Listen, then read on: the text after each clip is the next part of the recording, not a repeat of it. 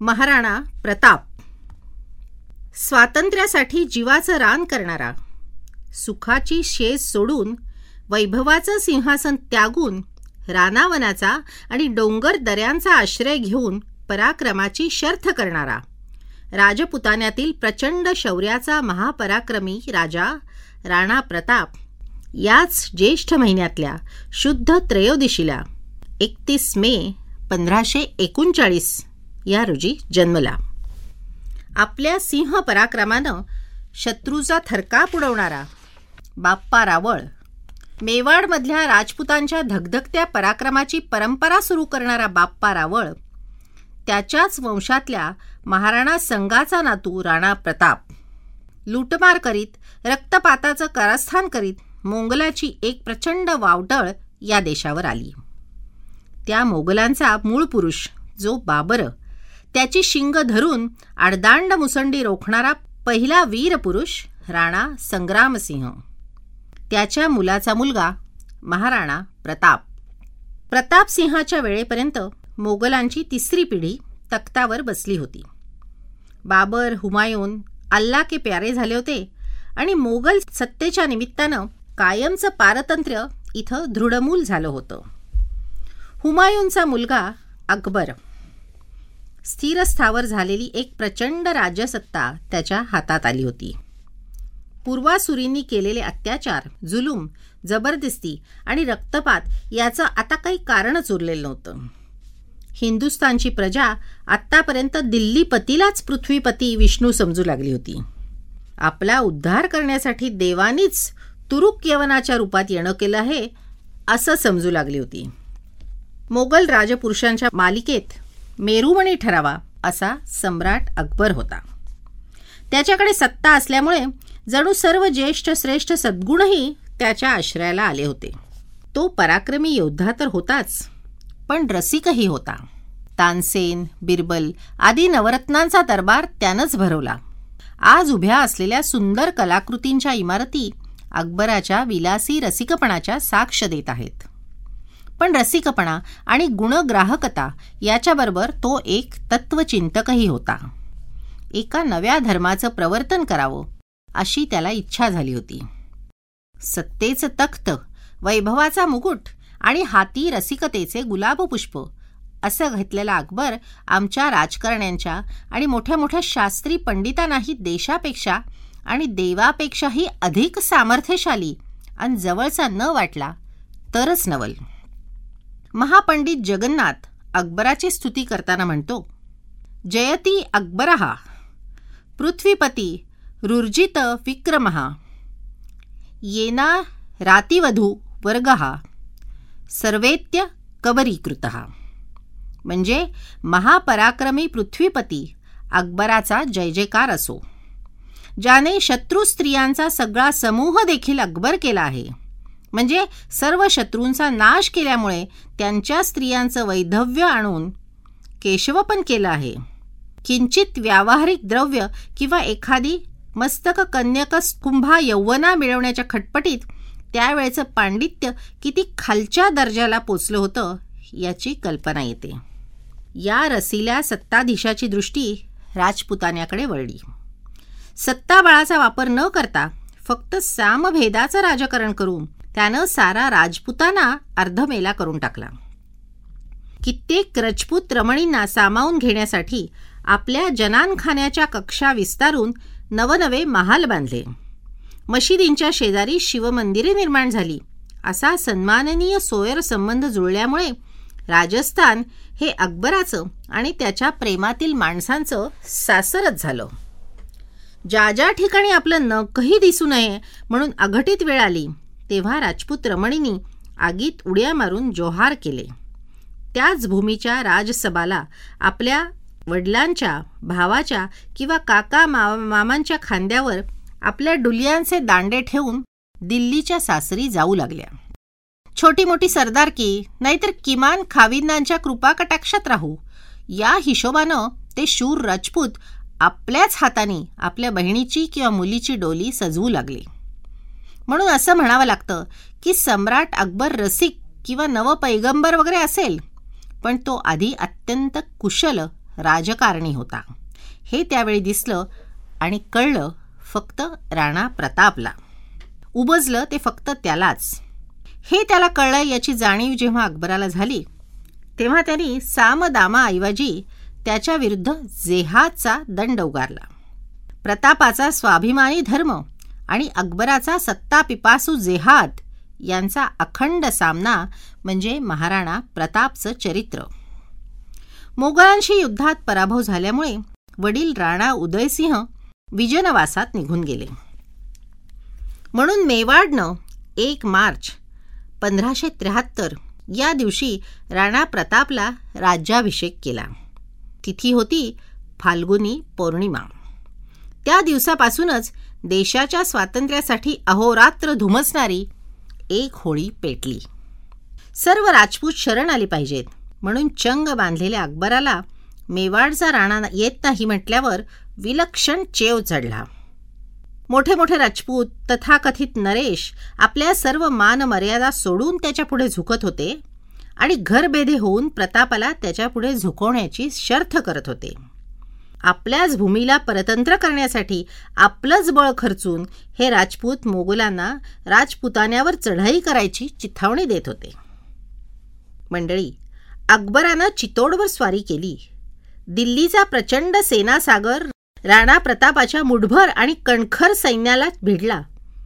वीर पडू लागले तशा वीरांगना सरसावल्या. पण तरी युद्ध हे बळाबळाचंच असतं. एका आक्रमकाच्या साक्षीनं राजपूत राजपुतांनाच मारू लागले. परकीयांच्या हातातील तलवार स्वतःकडे घेऊन प्रहार करू लागले. अखेर व्हायचं ते झालं. चितोड पडलं पण शत्रूच्या हाती काहीही लागलं नाही. सर्व भूमी उद्ध्वस्त करून सर्व स्त्री पुरुषांनी जोहार करून चितोड दिलं. अकबराला राज्य करायला एक भयान स्मशान देऊन त्याची जेतेपणाची मस्ती चितोडनं उतरवली. राणा प्रताप मात्र आपली स्वातंत्र्य रक्षणाची मशाल तशीच तडतडत ठेवत तिथून निसटला आणि उदयपूरला आला. संहार झाला पण संग्राम संपला नाही. चितोड पडलं पण युद्ध निर्णायक झालं नाही. बेचिराग झालेला का होईना पण चितोड हाती आलं. आणि तीच राख डोळ्यात फेकून राणा प्रताप मात्र हातातून निसटून गेला.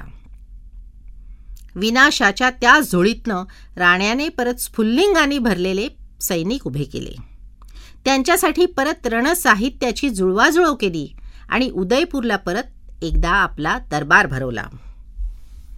मंडळी पुढच्या एका प्रसंगातून उरल्या सुरल्या स्वातंत्र्याच्या सत्यनाशाची बीजं रुजली गेली.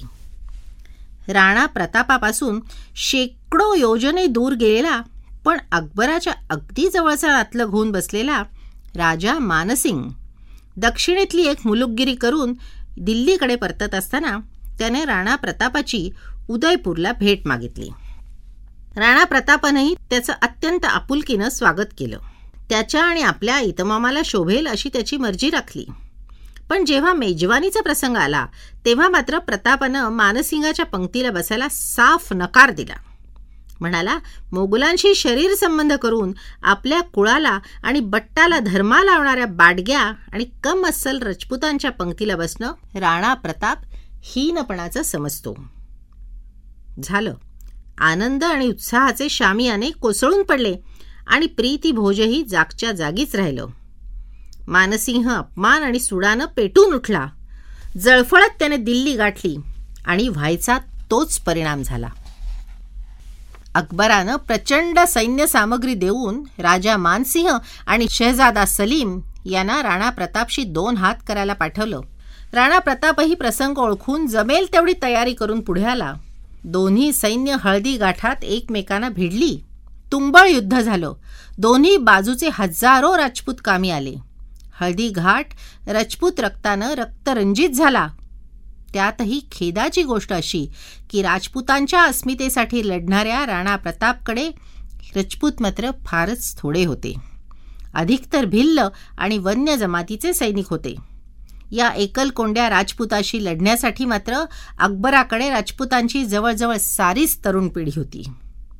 अकबराचा एक राष्ट्रपुरुष म्हणून गौरव करून त्याचा इतिहास लिहिणारा वदायुनी असफ खा नावाच्या इतिहासकाराचे हे शब्द आहेत की हळदीगाठीच्या युद्धात कुठल्याही बाजूचे सैनिक मारले गेले असले तरी ते सर्व हिंदूच होते. आणि प्रत्येक अवस्थेत विजयश्री मात्र इस्लामचीच होती. हे युद्ध तीस मे इसवी सन पंधराशे शहात्तरच्या ज्येष्ठ महिन्यात झालं. या युद्धात राजपुत्र सलीम मात्र राणा प्रतापाच्या भालाफेकीचा नेम थोडक्यात हुकला म्हणून वाचला. चितोड तर भस्मसात झालंच. उदयपूरही बेचिराग झालं. राणाजी युद्ध हरले तरी सामना निर्णायक झाला नाही. अकबराच्या मनातलं प्रतापाच्या शरणागतीचं सल्य हे असंच सलत राहिलं. राणा बाणेदार आहे शूर आहे पराक्रमी पण आहे. पण त्यानं फक्त मला एकदा भेटावं एकदाच कुर्निसात करावा अशी सम्राटाची इच्छा होती. पण राणा प्रताप त्याचं याविषयीचं वचन फार प्रसिद्ध आणि बोलकं आहे. तुरक कहासी मुखपतो इन तनसो इकलिंग. उगे न्हाई उगसी प्राची बीच पतंग. अहो एकलिंगजीची शपथ या प्रतापाच्या मुखातून अकबराला तुर्क म्हणूनच संबोधलं जाईल. या जन्मी तरी त्याचं दास्य स्वीकारून त्याला बादशहा म्हणणार नाही. सूर्य एक वेळ पश्चिमेला उगवेल.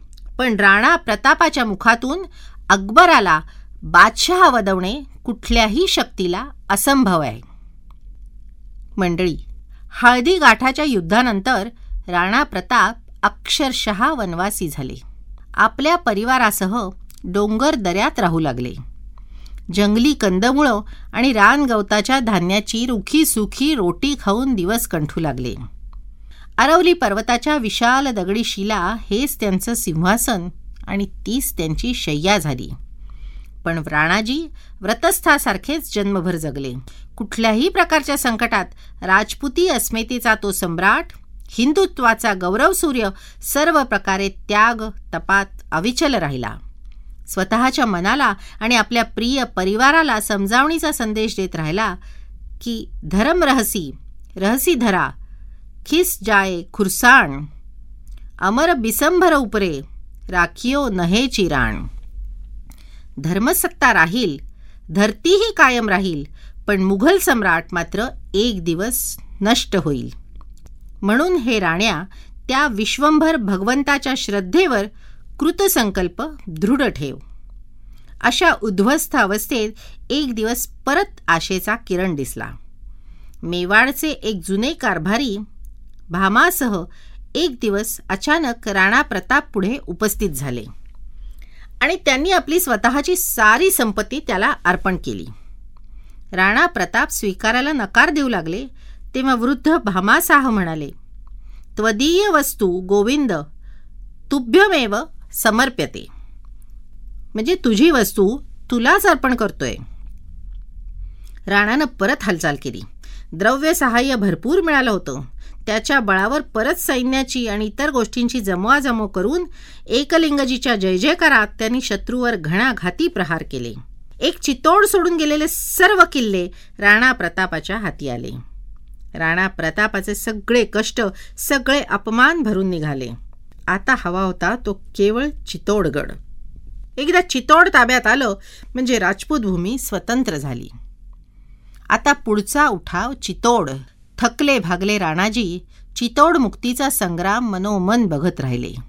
एका कवीनं फारच प्रत्ययकारी वर्णन असलेलं एक चैतन्य गीत लिहिलं आहे. रजपूत की यह धरती पर कौन विदेशी आया? भारत के इस पुण्य भूमि पर किसने हाथ उठाया? सेसा केसरिसा विराट यह किसने देश जगाया? अपने हाथों से किसने अपना काल बुलाया? करो केसरी वस्त्र आज अब शस्त्र तेज अब कर लो। मंगल उत्सव आज उठो मुख तुलसी पत्र सब धर लो। खनक खनक खनकार खड्ग की विद्युत दमके कटार अरुक्षीण धार भालकी चमके आज गगन में आर पार। परंतु हे चैतन्य हृदयात असंच ठेवून चितोड मुक्तीची अमीट आस मनात अतृप्त ठेवून सातत्याने पंचवीस वर्ष मेवाड भूमीच्या दुर्दैवाशी टकरा देऊन गलितगात्र झालेले राणाजी चिरविश्रांतीसाठी देवाघरी निघून गेले. तो दिवस होता माघ शुद्ध एकादशी म्हणजेच एकोणीस जानेवारी पंधराशे सत्त्याण्णव. अरवलीच्या दऱ्याखोऱ्यात अद्यापही त्यांच्या चेतकाच्या टापा उमटल्या असतील. हळदी घाटात त्यांच्या पवित्र रक्ताचं कुंकुम अजूनही विखुरलं असेल. स्वराज्य आणि स्वधर्माच्या रक्षणासाठी त्यांनी दिलेले हुंकार अजूनही वातावरणात झंकारत असतील.